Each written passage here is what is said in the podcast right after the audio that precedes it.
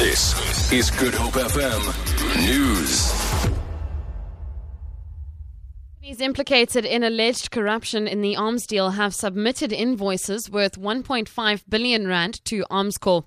Hacktivist group Anonymous says this shows its business as usual for companies accused of having played dirty in the run up to awarding of contracts for new weapons in 1999. Anonymous recently breached Armscor's procurement server and dumped it on the dark web. Five of international arms suppliers who were accused of corruption, including BAE and Thales, have invoiced Armscor in the last two years. DA leader in the Western Cape, Patricia de Lille, has embarked on an extensive election campaign on the Cape Flats. She's visiting Khayelitsha, Mfuleni, and Elsie's River to highlight DA's track record in governing the city of Cape Town. De Lille says they have plans in place to improve on service delivery across the metro. with those.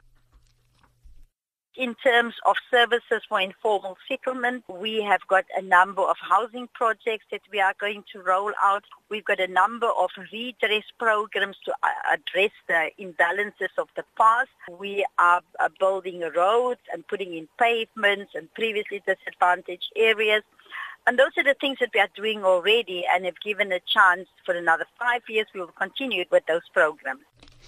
President Jacob Zuma has decided to take out a home loan to pay back his 7.8 million rand Nkandla bill. According to reports, negotiations with VBS Mutual Bank are at an advanced stage after the bank and Zuma's lawyer, Michael Hulley, agreed to terms at a meeting in Sandton last week. City Press newspaper says Zuma must first settle an outstanding balance on his current home loan with FNB before his private estate can be refinanced. The Zuma family has reportedly declined offers of donations. The Constitutional Court has found that Zuma failed to uphold the Constitution in handling the Nkandla debacle. Moving up the continent, thousands of opposition supporters have gathered in the capital of the Democratic Republic of Congo, of Kinshasa, to protest against the possible delay of presidential elections. The poll is due to be held in November. The Electoral Commission says it could take up to 16 months to update the voters' list. The BBC's Maud Jullien reports. There are already tens of thousands of opposition supporters on the streets of Kinshasa. Leaders haven't yet arrived, but many people have been here since the morning to say no to any bid by the current president, Joseph Kabila, to extend his stay in power.